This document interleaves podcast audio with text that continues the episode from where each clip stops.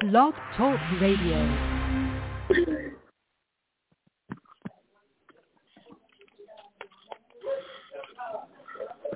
I do believe we're ready, sister.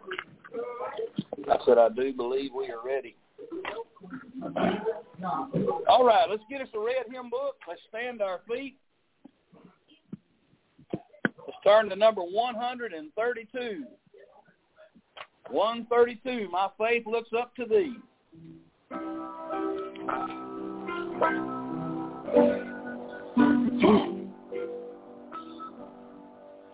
My faith looks up to thee, thou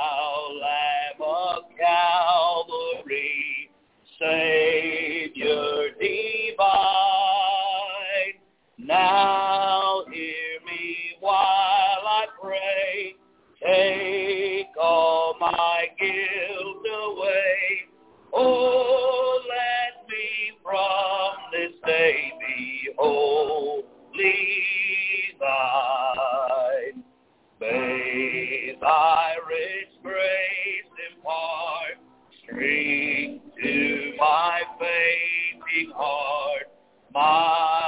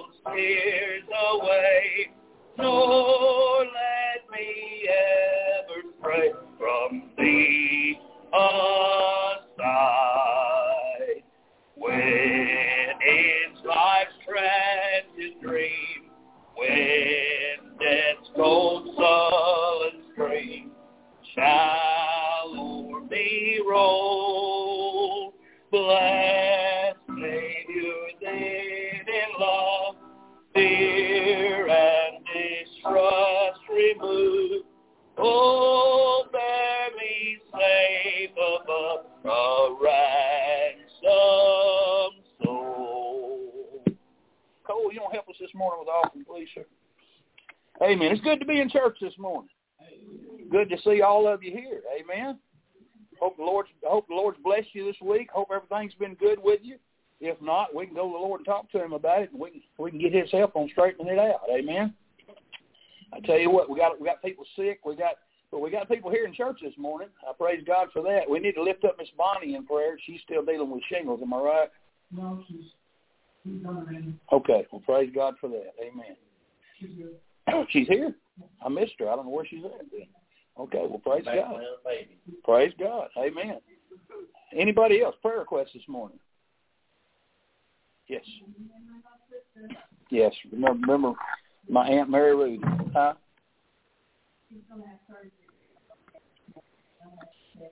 Right, right. Remember to pray for Grant and lift him up in prayer. God gives him answers and gives the doctors answers. Yes, Brother Leo. That's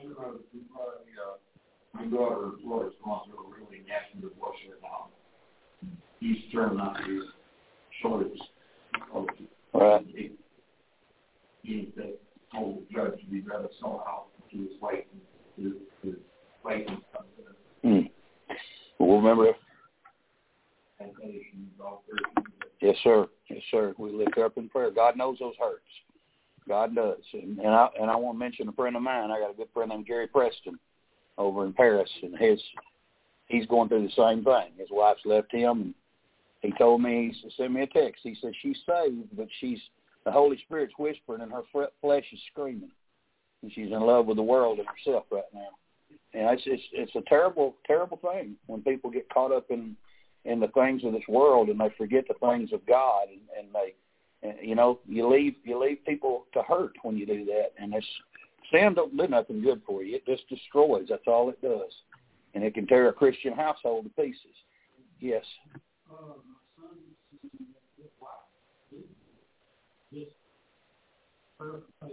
Amen. Amen. I want to remember to pray for my wife's uncle and the situation with him. He got a kidney transplant and healing up. And uh, remember to pray for him and all those taking care of him. Anybody else? Anything else? Yes, Miss Charlotte. Um, Unspoken request. Amen. God knows all about it. Anything else before we pray? All right. Hey, when is the last Sunday? Bonnie's not in here to tell me. I can't. I even looked at the calendar. Is it? It's, it'll be. We've got two more. Okay. Okay. Well, I won't, I won't worry about it. All right. Anything else before we pray? So let's ask God to meet with us and move in our presence this morning. Let's ask Him to make Himself uh, make Himself um, abundantly present. Amen. In our lives, in our thoughts, in our in our in our souls, in our spirits this morning. Next Sunday's the last Sunday. Okay. All right. We'll have that on our minds, and I guess between now and maybe the end of service, we'll figure out something as far as what we're going to do. What were they supposed to do something whatever? Oh, well, we was talking decided to do. Both of them. Yeah. We We're gonna both. do burgers on those. Okay. So more than likely we'll do potluck next Sunday. All right, we'll figure that out. We got time for all that. All right, let's go to the Lord in prayer. Let's ask God to meet with us this morning. Robert, lead us in prayer.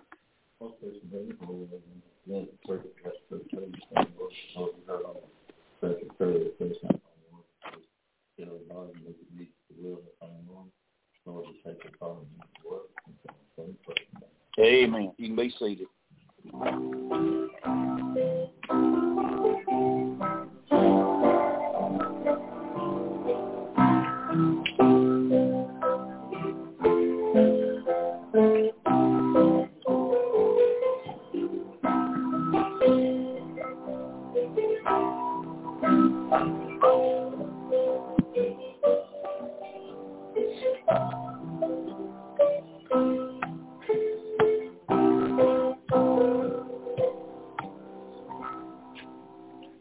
52. Praise him, praise him. Jesus, our blessed Redeemer.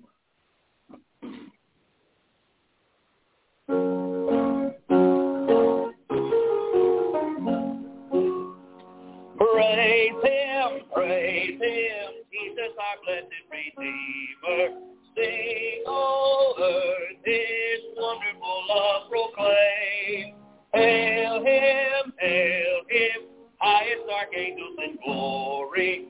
Strength and honor give to his holy name. Like a shepherd, Jesus will guard his children. In his arms he carries them all day long. Praise him, praise him, tell of his excellent greatness.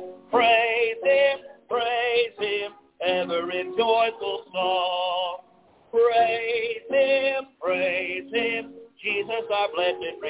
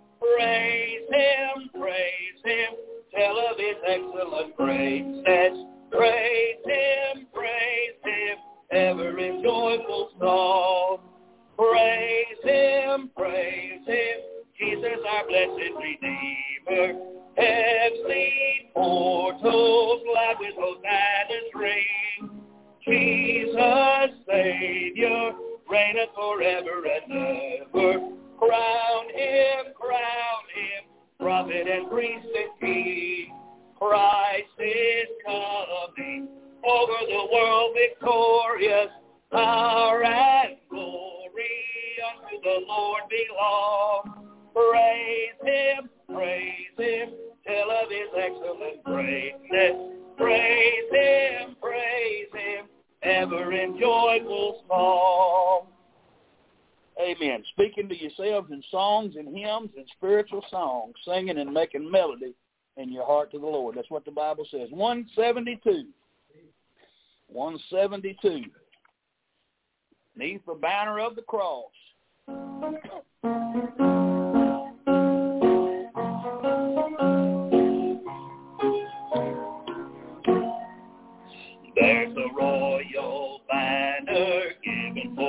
play to the soldiers of the King. As an inside fair we've lifted up today, while its ransom one we sing.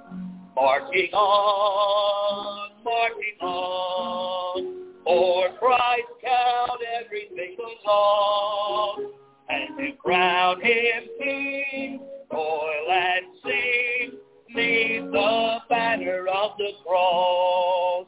Though the foe may rage and gather as the flood, let the standard be displayed. And beneath its fold as soldiers of the Lord, for the truth be not dismayed. Marching on, marching on. nothing but law. And to crown him king, toil and sing needs the banner of the cross. Over land and sea, wherever man may dwell, make the glorious tidings known of the crimson banner.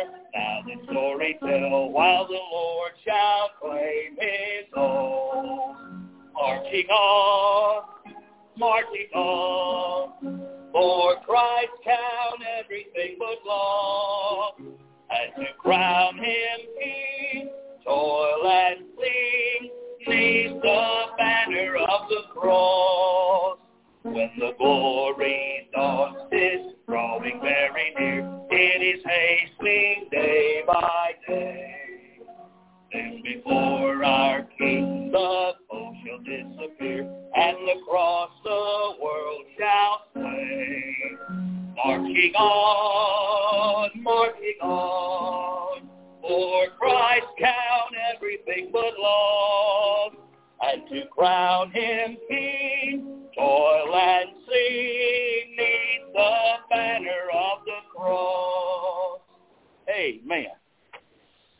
204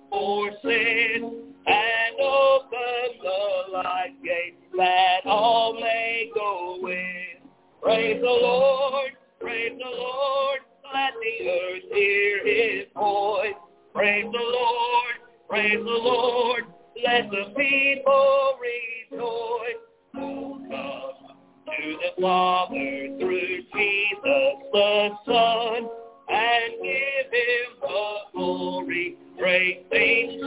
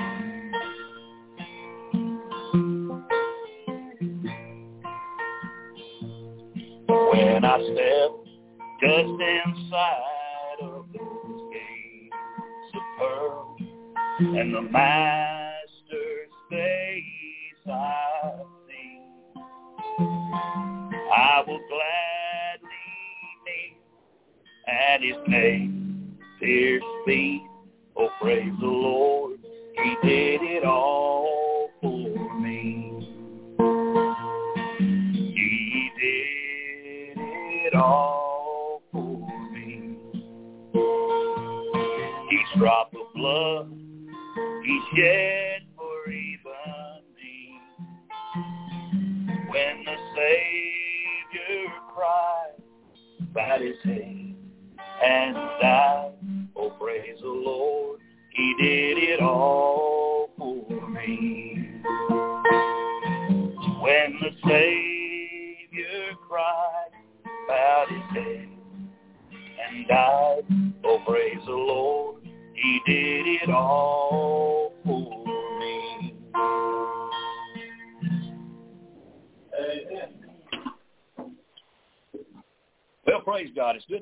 church this morning.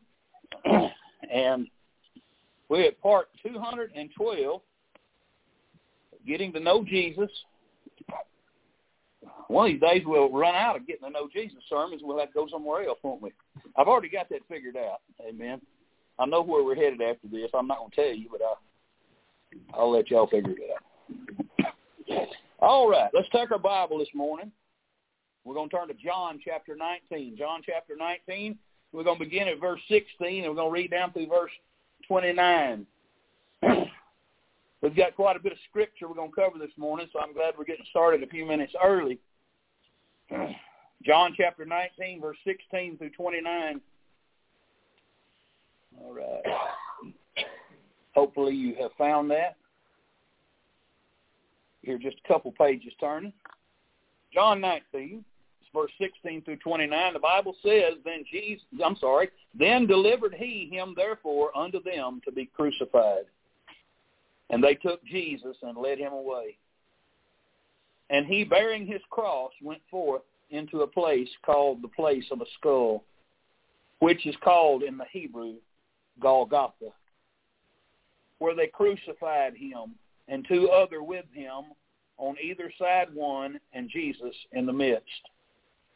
And Pilate wrote a title and put it on the cross, and the writing was, Jesus of Nazareth, the King of the Jews. This title then read many of the Jews, for the place where Jesus was crucified was nigh to the city, and it was written in Hebrew and Greek and Latin. Then said the chief priest to the Jew and of the Jews to Pilate, Write not the King of the Jews, but that he said, I am King of the Jews. Pilate answered, What I have written, I have written. Then the soldiers, when they had crucified Jesus, took his garments and made four parts, to every soldier a part, and also his coat. Now the coat was without seam, woven from the top throughout. They said therefore among themselves, Let us not rend it, but cast lots for it, whose it shall be, that the scripture might be fulfilled, which saith, They parted my raiment among them, and for my vesture they did cast lots. These things therefore the soldiers did. Now there stood by the cross of Jesus his mother and his mother's sister, Mary, the wife of Cleophas, and Mary Magdalene. When Jesus therefore saw his mother and the disciple standing by, whom he loved, he saith unto his mother, Woman, behold thy son. Then saith he to his to the disciple, Behold thy mother. And from that hour that disciple took her into his, unto his own home. For this, Jesus, knowing that all things were now accomplished, that the scripture might be fulfilled, saith, I thirst. Now there was set a vessel full of vinegar, and they filled a sponge with vinegar, and put it upon hyssop, and put it to his mouth. And let's go to the Lord in prayer. Father in heaven, I love you. Lord, I can't tell you any more deeply than that. Lord, I love you with everything that I am. Lord, I need you today. Lord, we've come to your house. We've come to this place, this time to meet with thee. And Lord, it's the best that we know how. We, we plead with you, please. Lord, waken us up. Wake us up. Wake our soul. Wake our spirit. Wake, awaken us, Father. Speak to us. Teach us. Talk to us. Stir down deep in us. Make your presence felt here today. Lord God, I can do nothing but, but, but speak and read. Lord, you have the power to reach down in the hearts of men and women and boys and girls and do a work in their lives, Father. I pray that you'll use me, Lord. I, I'm just an instrument to be placed in your hand for you to work through. And Lord, I pray that you do that this morning. I yield myself all that I am to you, and I ask you, please, to do with me what you will. Father God, I pray for each one under the sound of my voice, Lord, that they'd sit and listen, Lord, with, with a close attention. Let the Holy Ghost of God speak to them this morning. Father, it's our desire to meet with you. All is in vain if we've done everything we've done to get here and then we don't meet with you. So, Lord, I pray, do a work in our midst today. We'll, we'll be careful to praise you and give you all the glory for all that's done. Lord, we ask you to forgive our sin. Cleanse us. Make us vessels that you can fill and can honor you. Lord, we ask it in Jesus' name. And we ask it for his sake. Amen. Amen. If you think back over the last four Sundays that we have dealt with the utterances of cross uh, uh, Christ on the cross, uh, you think back to what they were maybe, but we and you remember as I told you that there's seven of these, seven of these statements that Jesus made from the cross. Three of them came before darkness was upon the land. One took place during the darkness, and three came after the darkness. Uh, the first one was a was a word of forgiveness that he spoke from the cross when he said, "Father, forgive them, for they know not what they do."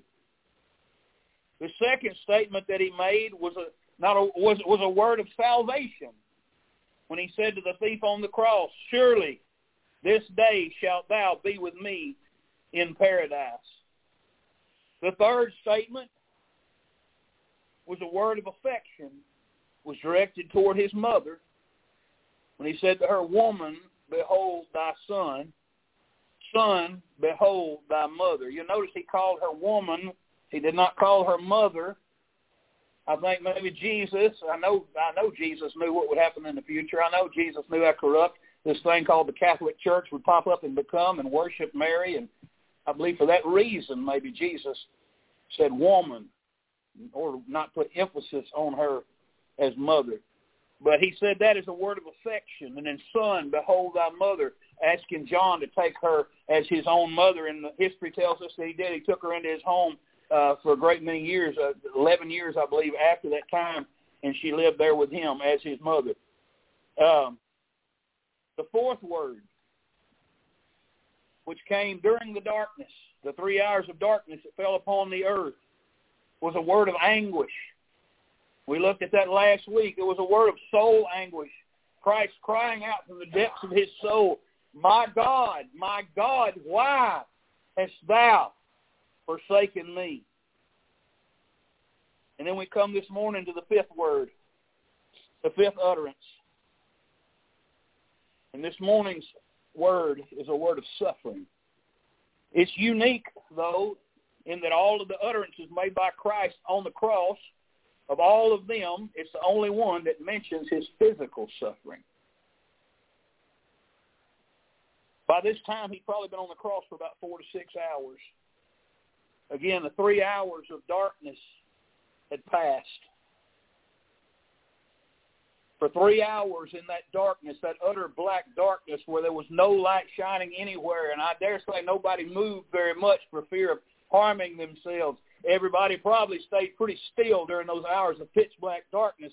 Everyone around the cross, they, I'm, I'm sure there was a quiet that fell upon the land as, and hushed. Everybody was was frightened, and and probably all you could hear after a after the initial shock wore off was the dying moans and the cries of the thieves hanging on the cross. But as as painful as those would have been to listen to there, they would have been overshadowed by the words of Jesus crying out in the midst of the darkness, My God, my God, why hast thou forsaken me?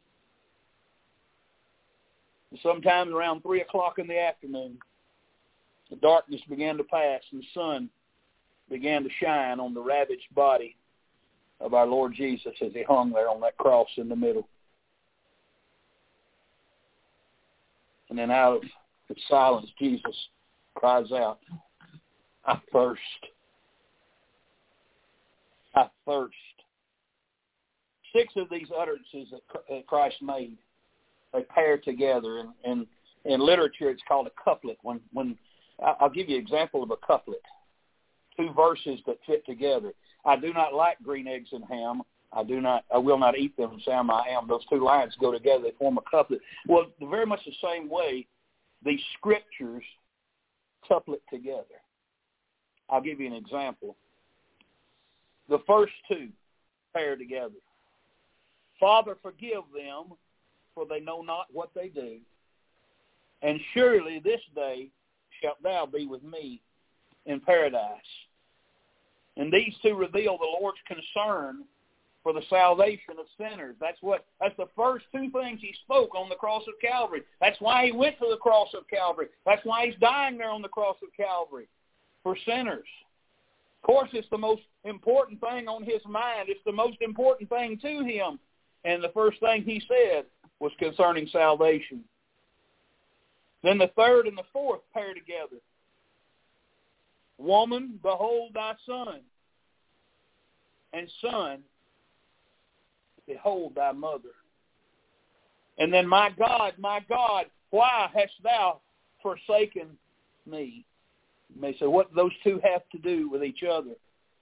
Well, they reveal his forsakenness. He was breaking his earthly relationship with his own mother. He knew that his earthly life had come to an end, and he was forsaking that relationship and turning her over to John. And so there's forsakenness there. But then he turns to the Father, and the Father turns his back on Jesus. When when sin is placed, he, he cannot look on the sin that's placed on Jesus. He turns his back on Jesus, and he cries out in forsakenness, My God, my God, why hast thou forsaken me? And then the sixth, and the seventh pair together. And the sixth, he says, it is finished. And the seventh, he said, Father, into thy hands I commend my spirit. These two picture a laborer laying the finished task in the arms of God. He truly had finished what he came to do. But this fifth utterance, it doesn't couple, it doesn't couple it with any. It, of course, we have an odd number. This one stands alone by itself. I thirst. I thirst. I want I want to I want to I want to read some some passages to contr- to contrast with that statement I thirst. John 7:37 Jesus said in the last day that great day of the feast Jesus stood and cried saying if any man thirst let him come unto me and drink. If any man thirst let him come unto me and drink. And yet here he is saying I thirst. In John chapter 4, verses 10 and then verses 13 and 14, verse 10, Jesus answered and said unto her, the woman at the well, at Sychar's well, if thou knewest the gift of God and who it is that saith unto thee, give me to drink, thou wouldst have asked of him who would have given thee living water.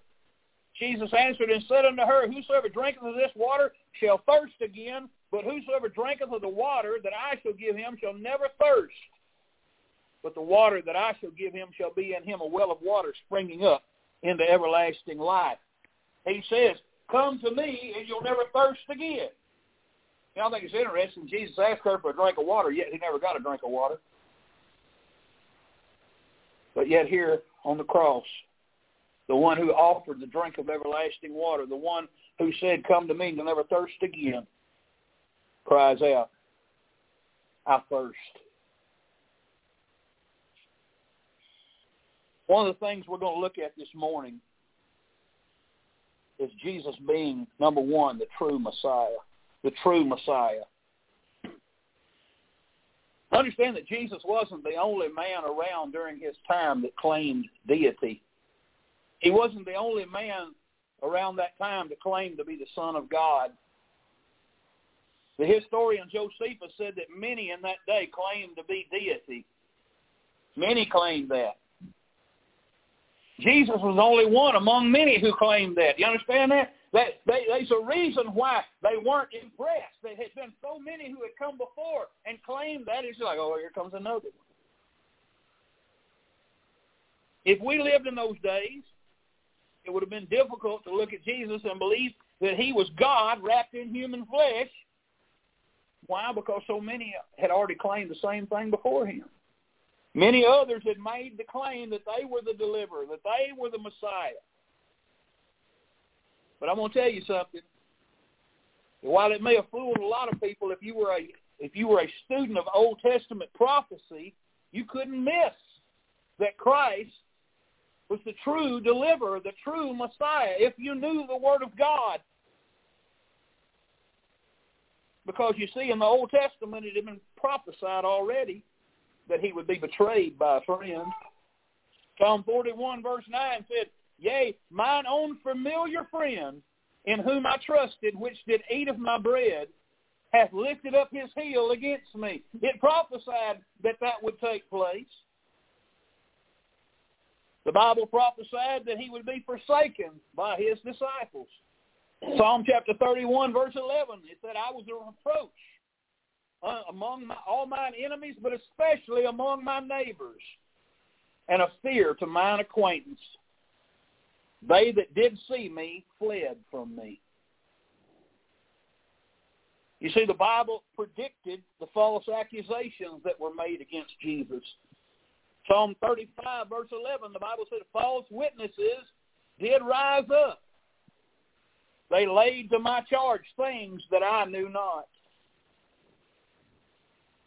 The Bible predicted the silence of Jesus before his accusers in Isaiah 53 and verse 7. The Bible said he was oppressed and he was afflicted, yet he opened not his mouth.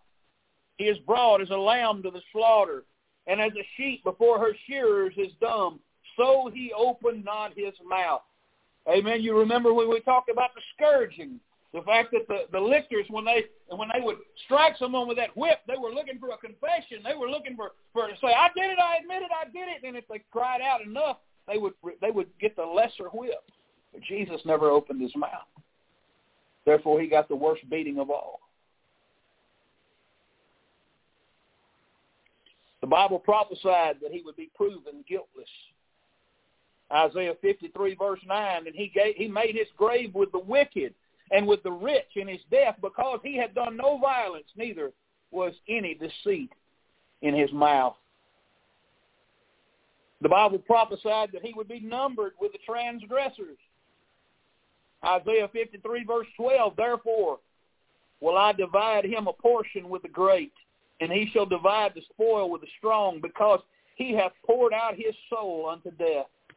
He was numbered with the transgressors. The Bible predicted his crucifixion and foretold it in very descriptive language.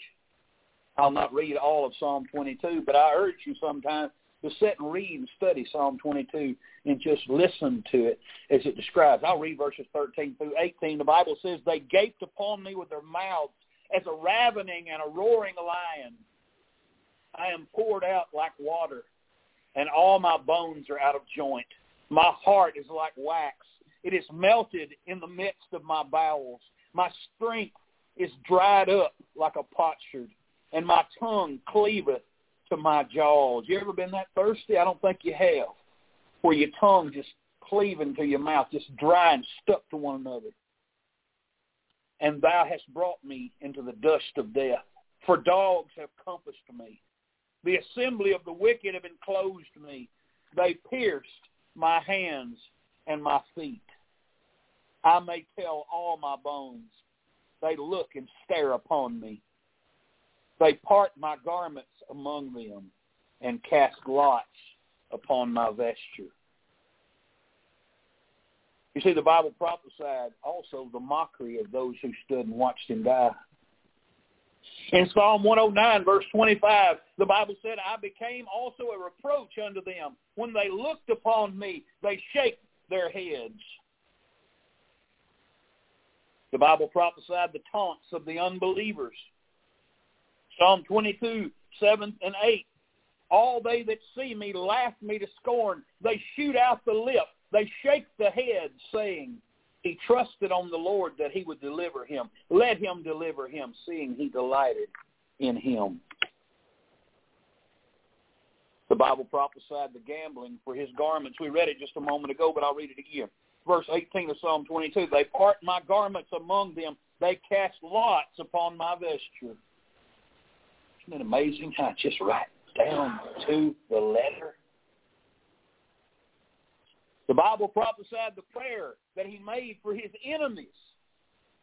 Isaiah 53, 12, and he bare the sin of many and made intercession for the transgressors. The Bible prophesied his being forsaken by God. Psalm 22, verse 1, My God, my God, why hast thou forsaken me? Why art thou so far from helping me and from my, the words of my roaring? The Bible prophesied his thirst. Psalm 69, verse 21, They gave me also gall for my meat, and in my thirst they gave me vinegar to drink. The Bible prophesied his yielding up of his spirit to God. Psalm 31, verse 5, Into thine hand I commit my spirit. Thou hast redeemed me, O Lord God of truth. The Bible prophesied that not a bone of his body would be broken. Psalm 34:20, He keepeth all his bones; not one of them is broken. The Bible prophesied that he would be buried in a rich man's tomb. Isaiah 53, verse 9. And he made his grave with the wicked and with the rich in his death, because he had done no violence, neither was there any deceit in his mouth. You know, we could probably keep doing this till about 4 o'clock in the afternoon and still not exhaust every prophecy concerning Christ on the cross. But get this for a second. If all those prophecies, I mean, there's, there's probably over a hundred of them, if all of those prophecies had been fulfilled exactly to the letter, all except for Psalm 69, verse 21, which reads, They gave me also gall for my meat, and in my thirst they gave me vinegar to drink. Had all those prophecies been fulfilled, except for that one right there, then Jesus would not have been the true Messiah. You say, that ain't much of that. That's just a little drink of vinegar. That's just a little bit of spot of vinegar on his lips. What does that got to do with anything? If he had done everything that all the prophecies list, every single thing, everything, but if they'd not offered him vinegar to drink, he was not the Messiah. Every scripture must be fulfilled, or he would have not been the right one.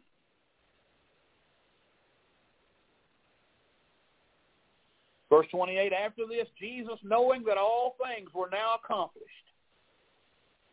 that the scripture might be fulfilled, saith, I thirst. Jesus, the living Word of God, knowing that every single prophecy must be fulfilled, while dying on the cross, made sure, even in his death, dying there, made sure that every jot and every tittle was fulfilled, that the world might know that the true deliverer had come. In this cross utterance, we what we see, we see he's the true Messiah. That he fulfilled all righteousness. That he did everything that was necessary. I have no I have no doubt in my mind as to who Jesus was.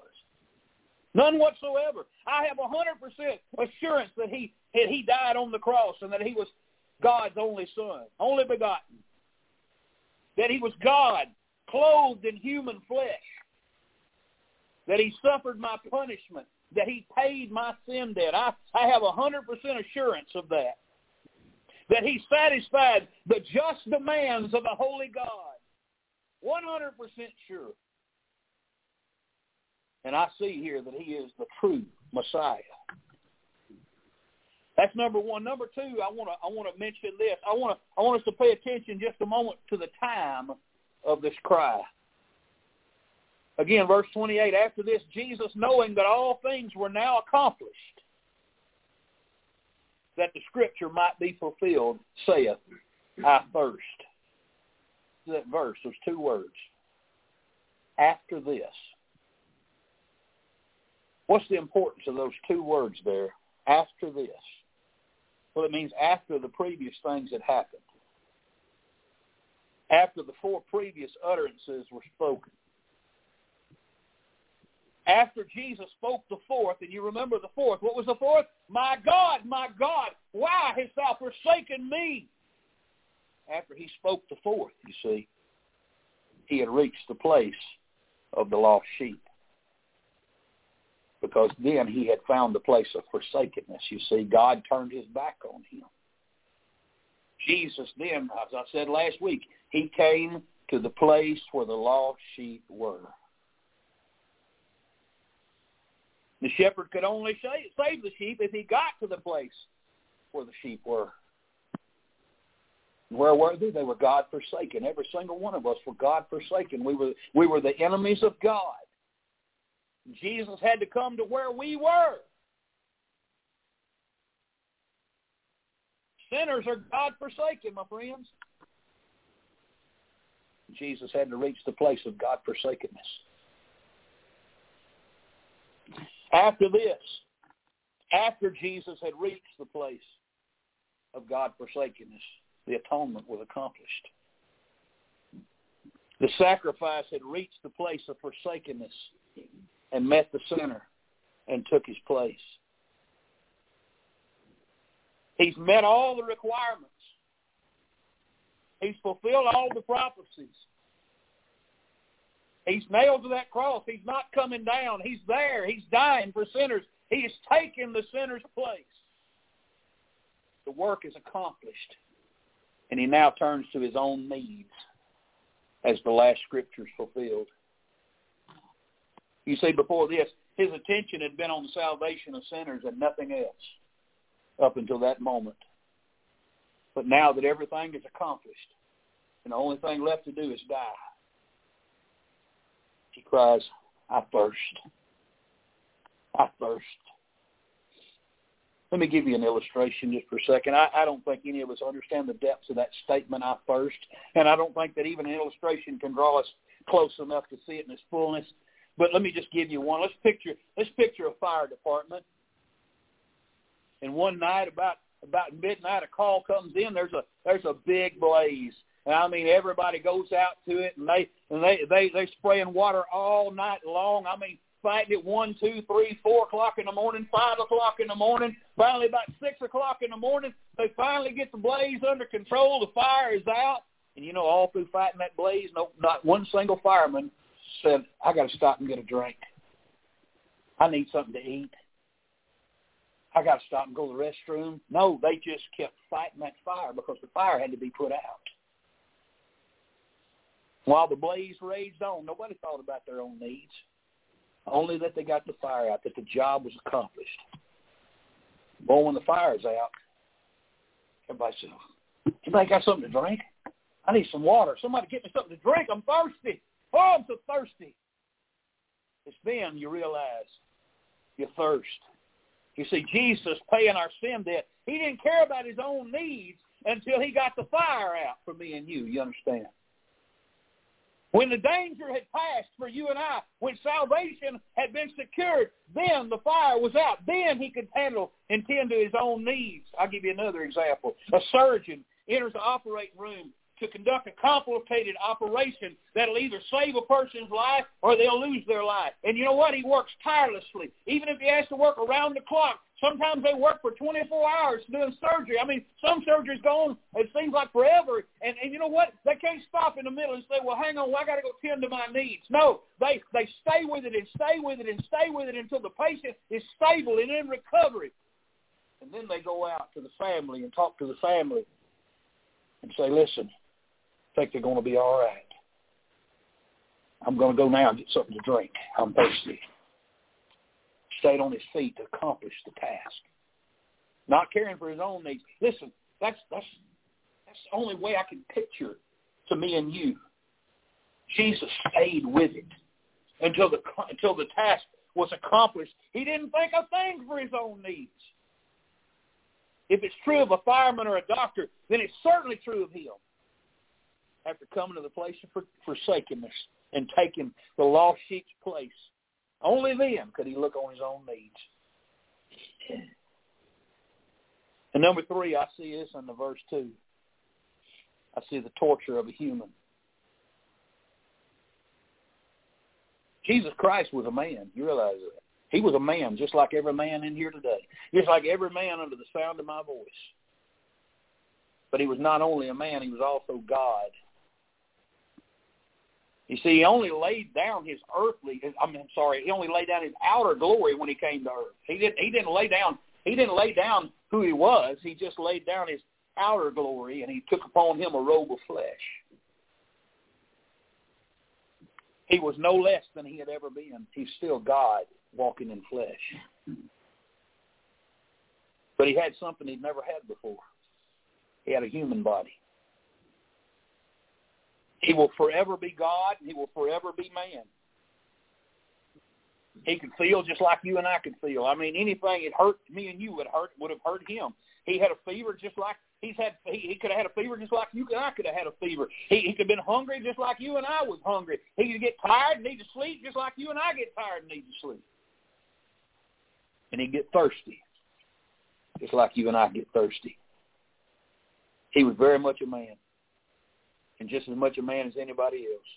But he was also God. He was a 100% God and a 100% man. And when he cried out, my God, my God, why hast thou forsaken me?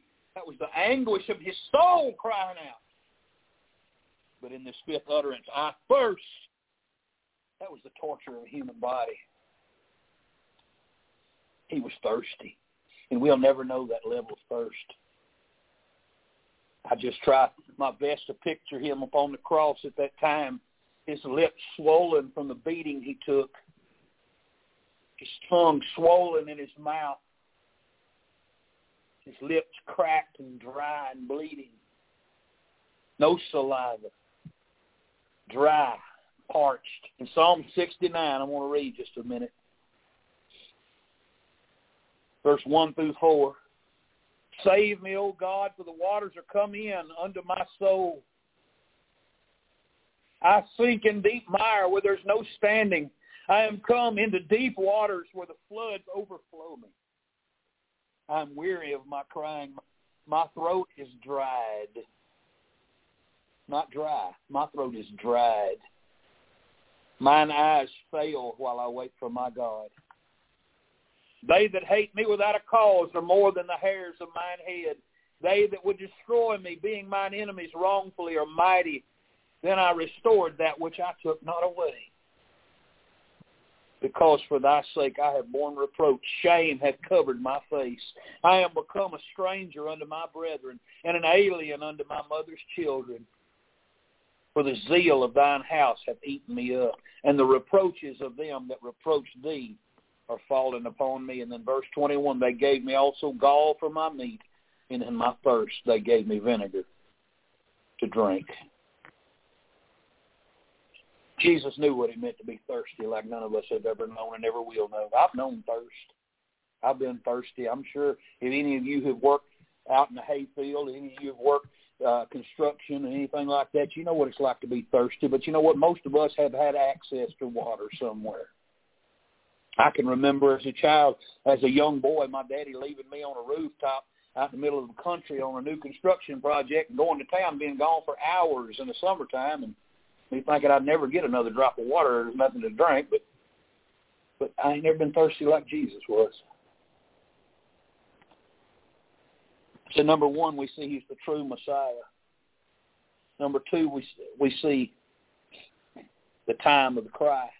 Number three, we see the torture of a human. Number four, we see the thirst of hell. Thirst of hell. If you examine the sufferings of Christ on the cross, you will have the exact picture of what hell is like. Because Jesus suffered our hell on the cross. You see, he suffered the darkness. He suffered the darkness for you and I. Matthew twenty-five thirty, and cast cast ye the unprofitable servant into outer darkness, there shall be weeping and gnashing of teeth. He suffered the separation from God. As I said last week, when somebody dies and goes to hell, they're put in that place of darkness, and God never bothers them again. Oh, his wrath poured out on them, but they'll never be in his presence ever again once they're in that place finally. What a horrible thought. What a horrible thought to be shut out from the presence of God forevermore. I'm not even beginning to talk about the suffering. I'm just talking about the separation, the realization that you could have you could have been with him, but you'll never be with him forever. He suffered forsakenness on the cross. I'm going to tell you, there's screams and cries of anguish in hell. They suffer in, they suffer alone in darkness. You say, how can they be alone? It's because everybody else in there is just as alone. Everybody else in there is just as forsaken. Everybody else in there is just as hopeless. There's no one to cling to. There's no one to turn to. Just agony forever and ever. He suffered the loneliness on the cross. He suffered the physical pain. Oh yeah, there's fire in hell. There's maggots. There's worms. There, there's there's there's brimstone, boiling brimstone. Every nerve ending in your body screaming in agony for eternity. Just think of how bad a tooth hurts when a nerve's exposed. Now you multiply that time every nerve in your body. Forever. Forever. In boiling sulfur. How did Jesus suffer? How did Jesus suffer all that on the cross? I don't know. My mind can't handle it all. My mind can't bring it all in and tie it all together. But I can assure you, he suffered every bit of the hell you and I would ever suffer if we stayed in hell for all eternity while he hung there on the on that cross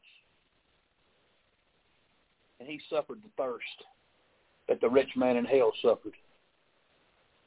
You remember what he said? Father Abraham sent Lazarus that he may dip his finger in water, put a drop of it on my tongue, because I'm tormented in this flame.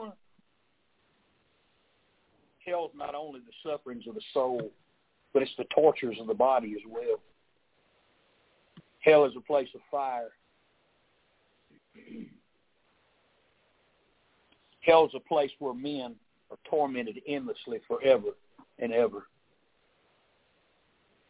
So how bad is hell? Hell's so bad. Jesus said it would be better for a man to take a take a, a an axe and hack his hand off rather than to go into hell with both hands.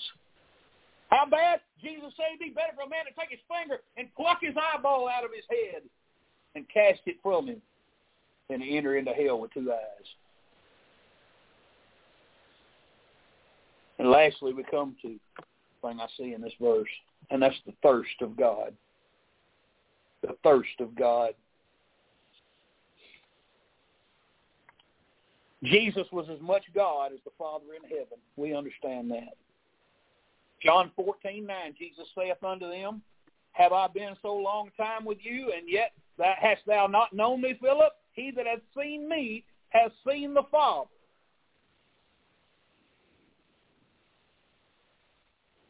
John ten thirty, and Jesus said, I and my Father are one.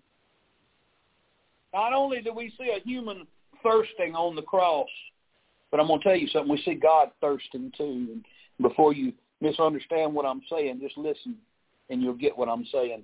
The thirst of God was not a physical thirst. The thirst of God was for the salvation of sinners. That's why he's there. That's why he's going through what he's going through. That's why he's dying for us. That's why he's suffering for us, because he thirsts for you and me. That's the whole purpose of this book. That's the whole purpose of this church building. That's the whole purpose of you and I being in it. That's the whole purpose of gospel tracts. That's the whole purpose of preaching.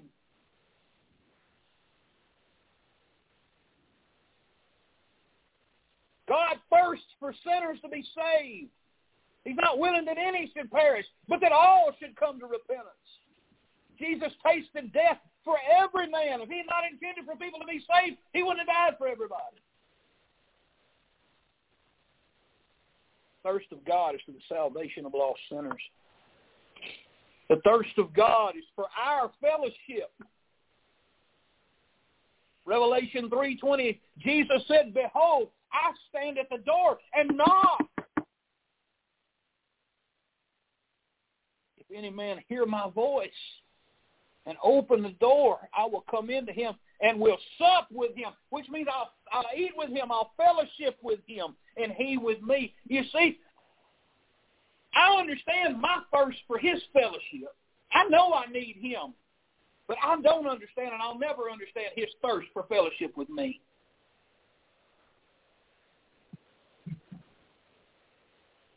And I want you to understand that he thirsts for fellowship with every soul under the sound of my voice this morning. He wants to fellowship with you. How long has it been since you fellowshiped with God? I didn't say come to church. I'm talking about fellowshipping with God. You, outside of this building, somewhere by yourself, you and God fellowshipping. How long has it been since you fellowshipped with God and you felt his presence and you heard from him from his word? How long has it been? He thirsts for you. He thirsts for every single sinner. Again, John 7, John 4 rather, 7 through 10. I read it earlier, but I'm going to read it again. Then cometh the woman of Samaria to draw water. Jesus saith unto her, Give me to drink. For his disciples were gone away into the city to buy meat. That's important. Remember that. Then saith the woman of Samaria unto him, How is it that thou, being a Jew, askest drink of me, which which am a woman of Samaria? For the Jews have no dealings with the Samaritans. Jesus answered and said unto her, If thou knewest the gift of God and who it is that saith to thee, Give me to drink, thou wouldst have asked of him, and he would have given thee living water. In verses 13 and 14, Jesus answered and said unto her, Whosoever drinketh of this water that shall thirst again, but whosoever drinketh of the water that I give him shall never thirst. But the water that I shall give him shall be in him a well of water springing up into everlasting life. Now we jump down to verse 31 through 34. In the meanwhile, his disciples prayed him. They had showed back up from town saying, Master, eat. But he said unto them, I have meat to eat that you know not of. And his disciples, they therefore saith the disciples one to another, Hath any meat, hath any man brought him aught to eat? Jesus saith unto them, My meat is to do the will of him that sent me and to finish his work. He hungered and thirsted after God's will to be done, it to, it to be accomplished, for sinners to be saved. That's where his thirst came from. Somebody could quench the thirst of God this morning by coming, repenting of their sinful way, and trusting on the finished work of Christ. You say, "Well, I'm well, I'm saved." Well, do you have a thirst for Him this morning? You see, that, that, there is a thirst that only Jesus can quench. Can I say to you this morning, if your salvation doesn't satisfy you, then you don't have the right salvation. Because Jesus will satisfy the need of your heart. If you're still thirsty after coming to Jesus, then you didn't drink right the first time. Because whosoever drinketh of the water that I give him shall never thirst. I urge you this morning, listen, if you, you say, I'm saved, preacher. Well, that, that, that's, that's wonderful. Praise God for that. But are you fellowshipping with Jesus? Are you in a good fellowship with the Lord? Are you are is your relationship with God what it ought to be? Or has some things come between you and the Lord? Has sin crept into your life? And little things, maybe not great big things, but little things take you off the path. Little things set you aside. Little things get in the way. Have things gotten in the way in your Christian life? Do you feel like you're as close to God as you've ever felt? If not, guess what? You're backsliding. You say, "Well, no, preacher, not me." But if you're not, if you don't enjoy reading this book more now than you've ever have, then you're backsliding when it comes to reading your Bible. If your prayer life is not uh, the best that it's ever been in your life, you're backsliding in your prayer life. If your fellowship with the Lord is not what it has been, get out of that condition and come to the Lord and say, "Lord, I want it back like it I want it better than it's ever been. Let me tell you something. He's waiting on you because he thirsts for you. Let's stand together.